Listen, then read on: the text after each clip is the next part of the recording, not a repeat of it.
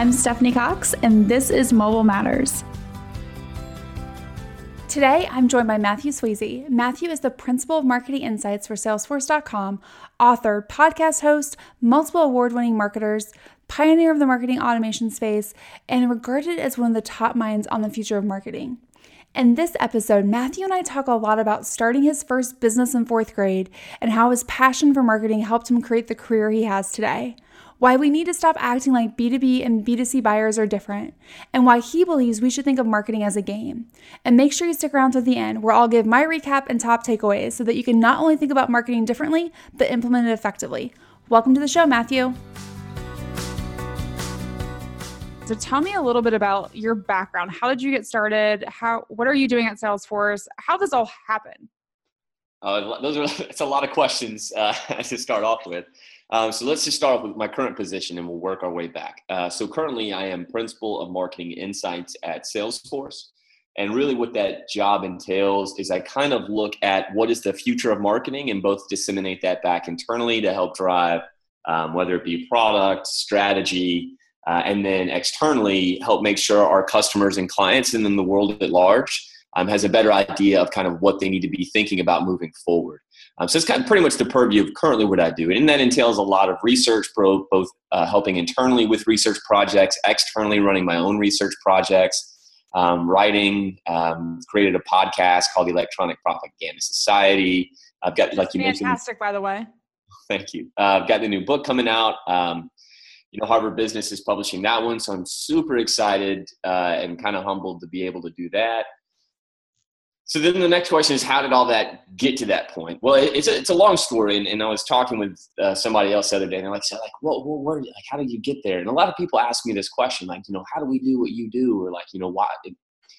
And I, I try to, I've thought about this question a lot. I've been asked this question a lot, and it's like, you know, um, you know, the career path. How do we do this? And I think people need to realize that th- there's people like me in, in every field.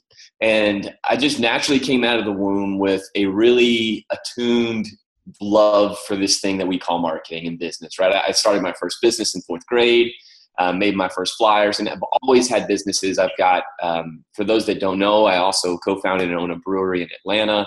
Um, I've started, helped start multiple businesses. So it's, it's just something that's passion for me. And I think the other part is I just have a radical love for learning. Um, I'm just so nerdy and dorky in this field that like I just love to go down rabbit holes and find things. Um, and then those things inspire me to do other things. I mean, like the, the, the book I've got coming out is really based off of um, the continuation of the theories of Marshall McLuhan. Um, when, and a lot of people don't know him. Um, and in my opinion, he's probably one of the, the most prominent um, thinkers in the world. Well, he is the, the, the grandfather of media theory, him and his, his old professor, Harold Innis. Um, but I mean, like most marketers don't even understand what media theory is. Um, and, and, it's stuff like that that, you know, that, that really kind of jazzes me up and kind of, you know, helps me then, you know, bring a fresh perspective and a unique perspective on this idea that we think of as marketing uh, to everybody. So long and short, um, you know, came out just natural love for the topics um, and just kind of keeps me going. And then that's just kind of spurred a lot of other things. I had a startup at one time, um, way back in the day, and then ran that for a couple of years. We were a, a SEO arbitrage play and had a very interesting monetization model. Um, more, more, interesting, I think, than the marketplace was ready for at the time. Uh, so lost a lot of money on that, and then I ended up uh, moving from there over to a little startup called Pardot. I was employee number 13 and then we grew that up um, and, you know helped start the marketing automation space and then was asked to write a book for Wiley called Marketing Automation for Dummies. And then ever since then, have been on the thought leadership teams of every one of those companies. I've on the thought leadership team at Exact Target, on the thought leadership team at Salesforce, and that's just kind of the long and the short of it. I love that you mentioned people ask you like, how do you get where you're at? It's like they're expecting this secret recipe that you're going to say, well, first I did this, then I did this. So if you do these things, you can be just like me. And I wish people would realize like there isn't one path to get a certain job or career that you want, especially yeah. today. And, and, you know, I think, um, you know, it, a lot of people talk about this in, in, various different industries from different different ways, right? Like, um, and I, you know, think a lot of artists, uh, specifically musicians, or are asked, like, you know, they'll be compared, like, oh, you're the modern day Michael Jackson. And, and the response will usually be like, well, you know, that, that person has already existed. I don't need to be another one of them. I'd like to be my own self. Um, and so mm-hmm. that's just kind of, you know, to that point exactly of, you know, follow your own passion, follow your own way. And as long as you have an innate love for it and you're willing to go the extra mile because you enjoy it, and, and we can talk about this later, but you know, there's a great aspect of, you know, how do you make social media work? And if you don't honestly love what you are creating, you won't constantly create and none of those mediums will work for you. You know, it all starts with you have to have that deep seated love for what you're doing, regardless of what industry it is. So it's interesting that you bringing that up because that's like one of the things like I know I personally struggle with. Like I'm super passionate about what I do and sharing that, but I overthink social media so much instead of just like throwing stuff out there and just sharing my thoughts and you know opinions on that. And it's something I know I'm personally trying to get a lot better at. And, everyone's trying to get better at it because it's constantly changing. Yeah. Um, it's, it's not a thing that anyone's ever going to be able to nail. I mean, there are some people that have nailed it and they have created such a massive i mean gary vee is a, is a prime example right the guy has been a madman but you know i was talking with somebody the other day and they say name one other person that works for gary vee and i can't but he has and, a ton of people working for him which is but, crazy but here's the point he, he's the only thing of that brand right so yep. the brand is him there is no other person right it's not a scalable model um, there is no other person working with him that we also know that follows the same model right it's, it's his personality um, back to the point, you know, he loves that personality. He's very controversial. Um, I, I, try to stay away from controversy. Um, I hate it. Um, and I accidentally get myself into it a lot of times. And I, you know, just hate those days. So one of the interesting things about the role that you've been in for a while is you have like a nice background in B2B marketing from your history and the, you know, being at Pardot and then Exact Target and Salesforce, but you also have this other interesting component, which is being a thought leadership role, you look a lot at what like a lot of B2C brands are doing.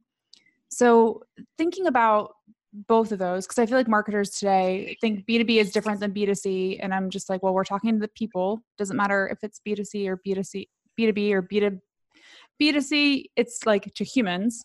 So what kind of commonalities do you see in how marketing has evolved today in both the B2B world and the B2C world?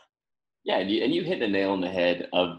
Uh, so I've, I've done a lot of research in this in this field, um, and what I've been able to determine, and what I've, I write in my upcoming book, is is we need to really get past this idea of B two B and B two C. So let's first off start with why we use these acronyms.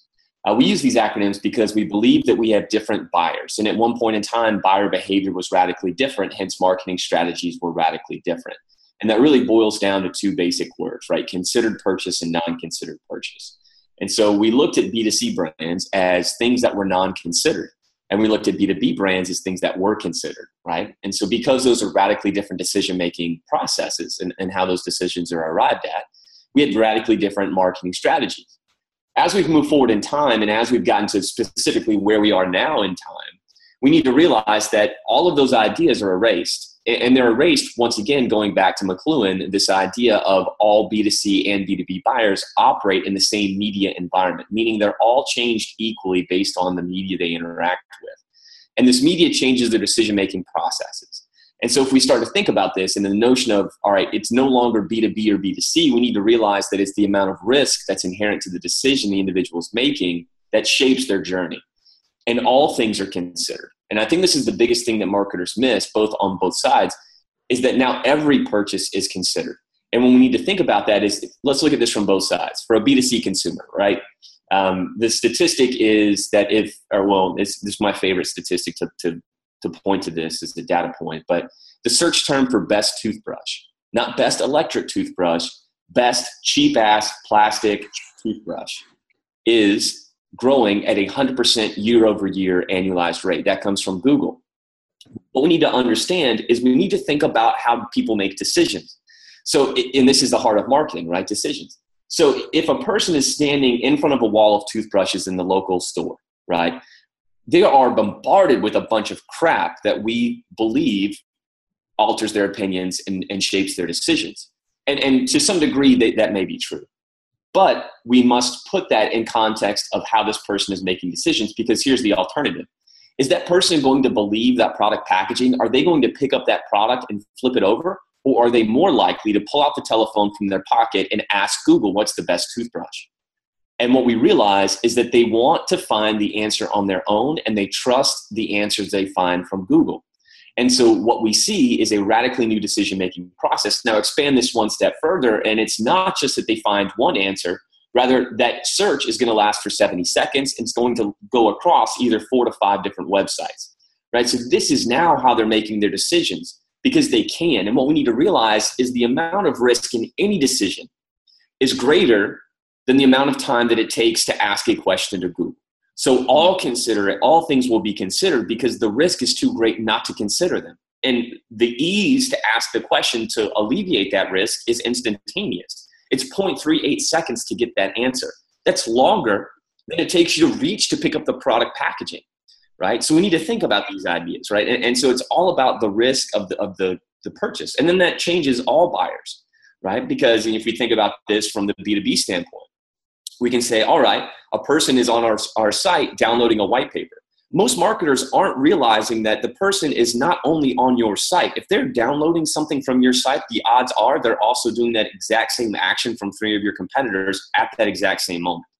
Because they're asking a question and they're going to batch these answers together because the internet has changed that behavior and allows them to do these things right? And so most people just don't put these ideas together. So to your point, right, B2B, B2C, yes, there are differences um, in, in terms of how these things operate. But the reality is that we've missed the boat and missed the major aspect of what is going on. And that is the media environment has radically changed every buyer. Um, and it's changed their behavior and, most importantly, their decision making processes. And that is what is changing what marketing must become. I no, it's exactly spot on. So like to me, like the first question, hearing you like dive into that comes up is how have we missed this mark? Like what do you think has caused this? Oh, this is a simple answer. Um, this, and so it's a really complex answer to prove out, right? So I, I hate to keep referring to the book I'm writing, but I mean that's essentially what this whole book was about was trying to figure this whole thing out. And, and so here's why I believe we missed it. I believe we missed it because we weren't looking for it and so here's here's the questions that we usually ask, right? As a marketer, we say we say how do I be better? Right? How do I make this effort better? And that leads to an iteration, right? It says, okay, take what I did and then how do I up level that? It's a, it's an iterative process. And that is what marketing has been since it's been created, right? It's an iteration. The problem is we've done these iterations without looking at the foundations of where they started and why they began. And so if we continue to iterate on things, we fail to look at the reasons that that game was created. And, and so let's take a step back, all right? I, I put in a new word to this conversation. It's a game. So I believe marketing is a game that is played given a specific set of scenarios. And when those scenarios in that environment changes, the games that we play must change, right? And, and you can use, you can sub that word in for tactics or channels or whatever you want. But from the high level schema, it's a game that we play. And we've been playing this game where brands believe that we can change people's actual, uh, you know, decision-making processes. We can convert people and do whatever we want to them via these these messages and these mediums and these channels and these campaigns and these strategies. And, and that was true at one point in time. And that point was called the limited media environment.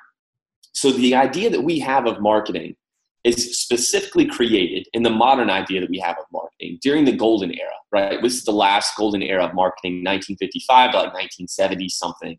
You know, this is when, you know, think small, the VW campaign. This is the time that we have, you know, memorialized with the admin series or Mad Men series.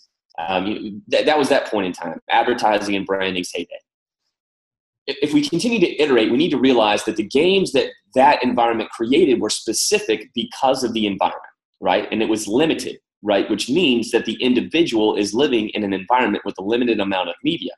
When they only have a limited amount of media, their decision making processes are as follows. You're going to have to remember things because you don't have access to media wherever you go. So you need to be top of mind because that is going to be one of the key places that people are going to pull from when they want to make a decision right? If you go back to that individual in 1970 and they're standing there looking at toothbrushes, they're going to start racking their brain and saying, okay, you know, and they're not doing this consciously, right? This is all subconscious. but they're saying, okay, what do I know? What is my Evoke set? What's the number one brand? Okay, I recognize this brand. Let's go with that brand. I trust it. I recognize it. And that was the decision making process at that time. But once again, that environment was only filled with business media because there was a cost of creating, a cost of distribution, and a limited amount of access to it. So it was a very specific environment of how people had access to media, how they made decisions, and how we as brands interacted with that. If we continue to iterate on that without understanding that fundamental foundation, we reach a point in time where we start reversing and those things no longer work. And that's exactly where we are today. And so think about this, right? A couple of basic ideas, right? Foundational ideas. Um, right message, right person, right time, right? Every marketer is going to tell you that that is the apex. That's the goal that they want. That's the best thing that they can do. If they can do that, they're going to win. And it's total bullshit. And here's yep. why it's bullshit. The data actually supports this. Think about this. Um, so Larry Kim, I love Larry Kim. I love the, the brands he starts, the way he runs his businesses, and the research that he does. At WordStream, which is one of the largest paid search um, you know tools to help brands manage this, uh, which is WordStream, which is one of the companies he started. They've looked at the total amount of spend, which is billions of dollars of ad spend on Google AdWords that goes across their network, and they've looked at the results. The average conversion on any Google AdWords is 2.35 percent. Now, that means that the highest apex of this idea of right message, right person, right time, right? Because we need to remember these are programmatic ads that are being displayed based on the intent that a person is exhibiting in the exact moment. They are happening in the exact moment that question is asking, right? And they are programmatic based on lots of data points, right? Google knows like 57 data points in every individual or some crazy number. And so we we start thinking about that and say, wait a second, this is the apex. There will never be a higher apex of right person, right message, right time than this example. And we start to break that example down and realize that it fails over 97% of the time to drive any action. 97% failure rate on that idea. Right? And then we take a step further and say, all right, let's go back three years. You remember when there used to be a right hand side of ads on Google AdWords? They removed those and why did they remove those? Two reasons. One, low engagement rate, because it received only 15% of all the clicks that AdWords had, meaning the remaining, what, like 85% went to the top uh, four that preceded the search results, not on the right hand side. And then the second was they wanted to make sure it was a better experience, something that was consistent with mobile. Right? And so when we start looking at all these things, it's like, wait a second, we had that theoretical idea back in the day before the technology was possible now that the technology is here, we've failed to actually say, was that even the correct idea? In theory, it's a good theory. In the reality, it doesn't work, right? But yet we continue to try to do that thing. And then you follow that logic down with everything else. So, how do we miss this? We were asking the wrong question. We were asking, how do we be better? Not why do we do this in the first place?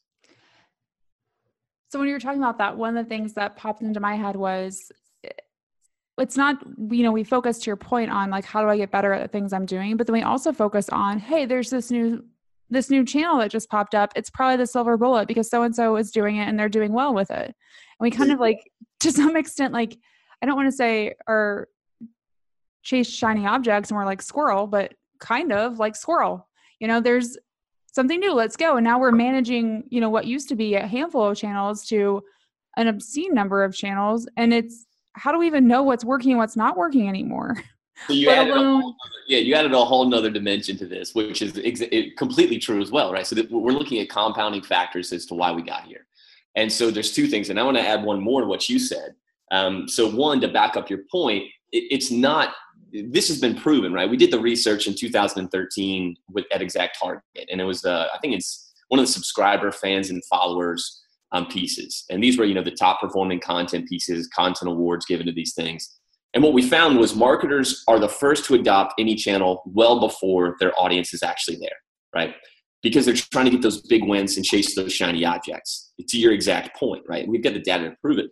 Take one step further, and it's also because marketing is weird because if we see something out there in the world, we believe that other people are rational and are following data to make their decisions.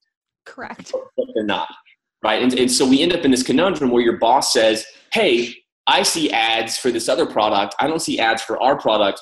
Make sure we put ads in this thing. You're like, you're moron because we don't want you seeing ads because that means we're spending money to advertise to someone who could never buy our product. Not to mention, never want to. Just because you saw a billboard from your competitor doesn't mean that thing's doing anything for them, right? They could be making really bad decisions, and you're just wanting to mimic them because you saw it. And, and, and, that's the logic. So I mean, we have to like really understand a lot of these things. And and you bring up the next point to to the the measurement of a lot of these things, which is a whole other ball of wax we can dig into. Um, you know, that, that's another massive problem is then how do we prove um, value on the things that we do, which is fair. Which is a well, it's a great question because I think you know, people joke like I know half my marketing is working, but I don't know which half, right? But, like there's so much truth to that.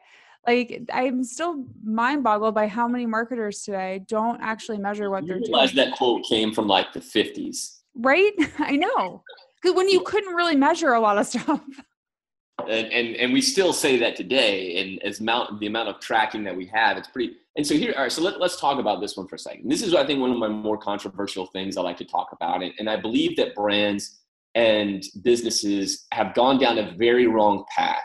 And that path is believing that roi is a good metric to value marketing upon.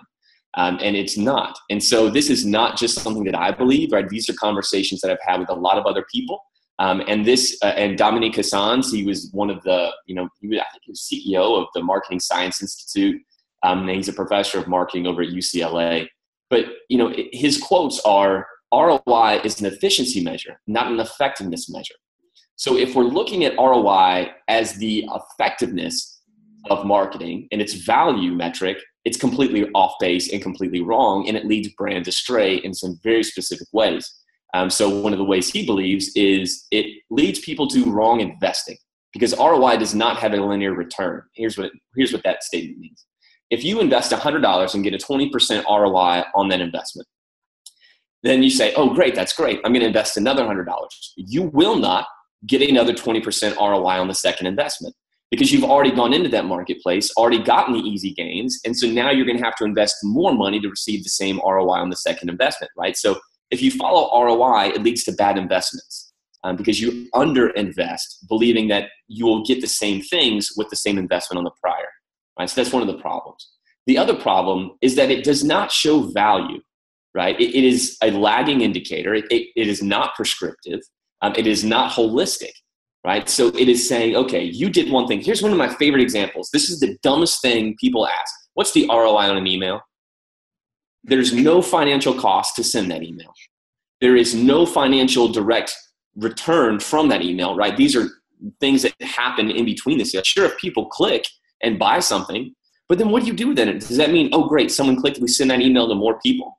Um, is that even well, a good? Some people think that's the answer.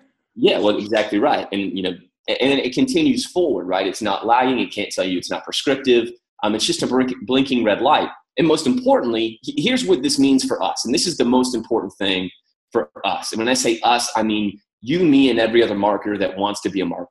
We need to realize that we have the shortest tenure of any profession inside of business, the shortest, right? And so I can, I'm able to make that claim because I did the research. Me and LinkedIn partnered up. We looked at over, I believe it was eight years of data, looking at more like 15 million data points um, and found that marketers have the average tenure of 2.6 years. That is the shortest tenure inside of any vertical and inside of any profession inside the business world. You want to know how bad it is? You buy a hamster, you're gonna that hamster is gonna outlive your career at your current position. Oh my goodness. Hamsters have a lifespan of three years. That puts yeah. it in perspective. So here's the problem, right? It, it's not in a metric that our, our bosses or executives care about. Your executives it, it is no bearing on their executive decision making process, right? ROI of what doesn't matter, right? We got you know 50 more likes, we have more downloads. None of those things actually matter to them. We have to find a way to transition and translate all of our actions into something that can live on a balance sheet right this is what we have to realize is our efforts must be able to be translated to live some way on a balance sheet and there's only one way I've found that we can do that and that is called weighted pipeline and to me, weighted pipeline is how we must look at marketing's valuation moving forward. It includes lifetime customer value. It then opens up and shows a full diagram of the actual customer journey. It shows us current demand, future demand, and more specifically, it gives us as marketers accurate places to say, here's where you need to work. And it starts to open up new ways of thinking. Let me give you some examples when I say new ways of thinking. So if we're to break out the customer journey, and we're to break it out into stages, and I don't care what you want to call these stages, I'm just going to use numbers, right? Let's just say there's four. Um, and so we've got four stages. And if we start to measure three basic things, we start to measure the volume of people in each stage, we start to measure the velocity, how quickly they move from stage to stage, and the efficiency, right? How many people come in versus how many people move forward versus how many people drop out. We then start to see some very specific things and some very specific levers that affect revenue in radical ways. And specifically, let's talk about efficiency. If we have a four stage journey and we are able to increase the efficiency, meaning just 1% more people come into that stage and go out of that stage into the next, and we can do that across four stages, that is a 40% increase in total demand. That is a 40% net new increase in revenue. You can't come up with a creative campaign that does that. And if you do it once, you'll never be able to do it again. So here's the point. If we start looking at holistic ideas and saying, all right, all these things that we did, they're increasing the efficiency, decreasing the efficiency, increasing velocity, decreasing velocity we now get to have some very specific metrics. And then at the end, all of this rolls into a revenue number. And we can say specifically to the executives, here's the actual revenue that all of marketing is currently owning. This is what it will deliver at what point in time. And we now have that revenue number that is owned by marketing that helps the entire business organize and make better decisions. And that's really where I believe we have to go with this idea of reporting. And that's the key. I think what you just said is that there's a revenue number owned by marketing. I am still surprised how many, especially marketing leaders today, don't want to be responsible for committing and owning a revenue number. That's how you drive, like, prove your worth. I think some people may think about that meaning a final revenue number, right? So, like, this is how many sales we created this month. Mm-hmm. And that does create a very problematic thing because if you don't have control over all aspects of that, what I'm talking about is a weighted pipeline, right? So saying, yep. here's the demand funnel, that however you want to call it, the, the, customer journey. Here's how healthy it is. Here's how effective it is. Um, and you know that then gives us the actual. It's a weighted number, right? So it's a yep. whole list of things that we have full control over not just final sales. Um, because for I mean, B two B brands is difficult. For B two C brands, I, I, don't I don't understand why they wouldn't want to do that. It gives them better value. But I guess at the same time, it's scary. You know, you, you're going to have to be accountable. Um, but with that, we also have another problem, which is most executives expect us to be able to produce short term results yes. at, at the expense of long term profit.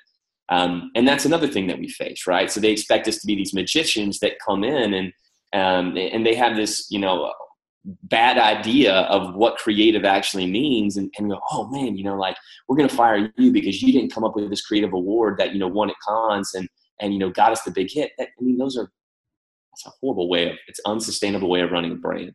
Um, if all you care about is big hits. If you can't tell, Matthew's extremely insightful and enjoyable to chat with, and that's why I'm breaking my conversation with him into two episodes. So let's dive into my top three takeaways from the first part of our conversation, and then I'll share what you can expect to hear from the rest of my interview with Matthew in next week's episode. First, we all need to stop trying to emulate someone else's career and their life. I know it's tempting for all of us to find other marketers who we look up to and try to figure out how we can copy their career path. And I wish there was a secret roadmap that existed that could be shared and told you if you followed these exact steps that you'd have the same career success as them. But what most people don't realize is that success is made up of a lot of hard work, talent, and oftentimes luck. Being in the right place at the right time whether that's being employee number three at a startup called Pardot that gets acquired for $100 million by Exact Target and then later acquired by Salesforce, or finding the right mentor who helps guide your career decisions. Success really comes down to finding what you're truly passionate about and working hard at it. Be yourself, not someone else. Next, we need to realize that every purchase now is a considered decision. Consumers want to find answers on their own. The internet and Google has made this too easy for them now, too. The media environment has radically changed every buyer, and that means the risk in any decision, and I'm talking literally any decision, such as buying a toothbrush, is greater than the time it takes to ask Google about it. Think about that for a second. How many times do you search on Google before making even the simplistic decisions? Buying behavior has changed, yet so many marketers are still marketing like it hasn't. It's time for all of us to wise up. Finally, we need to challenge ourselves about whether or not ROI is the best metric for marketing to be evaluated on. Matthew raises a ton of really great points on this topic about how he believes ROI is an efficiency measure and not an effectiveness measure.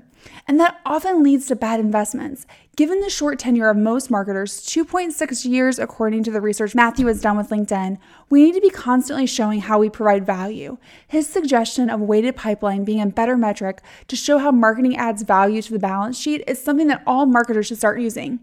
And make sure you check back next week where Matthew and I talk about why everyone seems to have an opinion on marketing and why marketers need to stop being order takers. If you enjoyed this episode, then you're going to love next week's.